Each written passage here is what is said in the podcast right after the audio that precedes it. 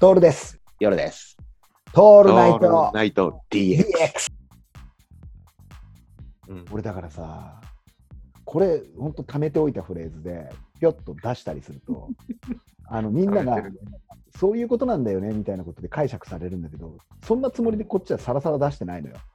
うんうん言葉の面白さっていうかさ、うんうん意味のなさみ、なさ加減も含めてみたい な。なんか、だって、なんでかっていうと、俺がこれ家元だからこういうことやってんの。そうだよね。うん、俺が定義すれば俺が正しくなっちゃうから、俳句だろうがなんだろうが、そんな共有は、そんなところに共有は持ってねえからさ、うんそうじゃなくて、もうちょっとアホみたい、アホアホではないんだけどね、もうちょっと自由に言葉をこう紡いでいったりすることがいいんじゃないかなと思って勝手に言ってるだけの話だからね。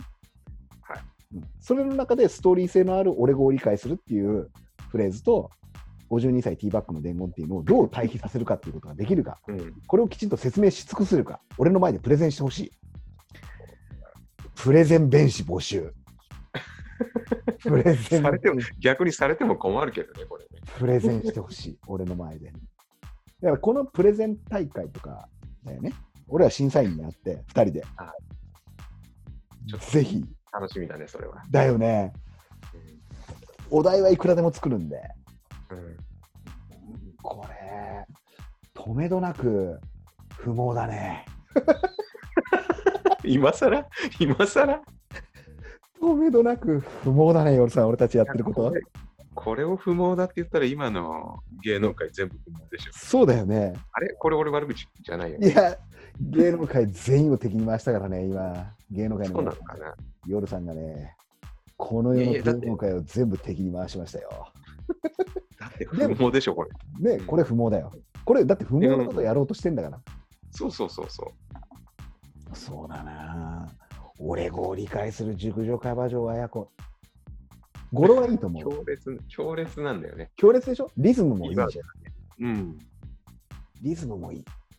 だからさ、食っちゃってんだよね、やっぱそのフレーズがね。そうな殺ん人だだよよね。、これね。うん。そう。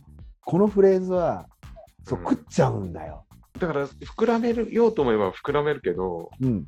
傷を負うよね。 そう、これはね、 食べ物に例えるとね、キムチとかの部類だよね。そう、ドリアンまではいってない。うん、キムチ。キムチって何にでも入れてもいけるんだけど、全部キムチにしちゃうじゃん。しちゃうね。カレーもそうだよね。うん。カレーとかキムチの部類なのよ。うん。野菜炒めにキムチ入れたらキムチが勝つじゃん。いや、そう、 そうなのかな。ああ、だっそてうか、そうか。うん、キムあチだから味そにうなそるうじゃん。。だから強いってことだうよねん。そうだってラーメンにキムチ入れたらキムチラーメンになるでしょ。ラーメンキムチにならないじゃん。うんそうだね。キムチチャーハンにもなっちゃうし。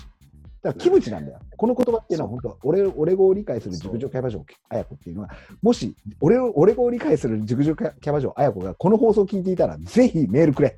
もう、そう思っちゃう。そう思っちゃうくらい。全全国のね。全国の、全国の熟女キャバ嬢綾子は俺にメールをくれ。もうとりあえず。で、訪ねていくから、俺が。もうそうなってくると。ここれなのよ。これなのよ。だから、強力なキムチなのよ。でも、こそれに対する、じゃあ、熟女キャバ嬢綾子が52歳だったらどうするヨウさんどういうこと ?52 歳ティーバッグの言語を使えるわなけるほよ。どな。そこ、そうか、そうか。そこでつそうななんだよがれることもできるんだね。そう、そこでつながることもできるんだよ。なるほど。くだらねえ。 いやいや、くだらないは大事だよ。くだらねえ、夜が更けねえもん。いや、本当だ よ。そう。まさにこの、なんていうかな、へりくつをさ、こね回してさ、団子にしちゃったみたいな話やん、これ。これこそ本当にあれだよね。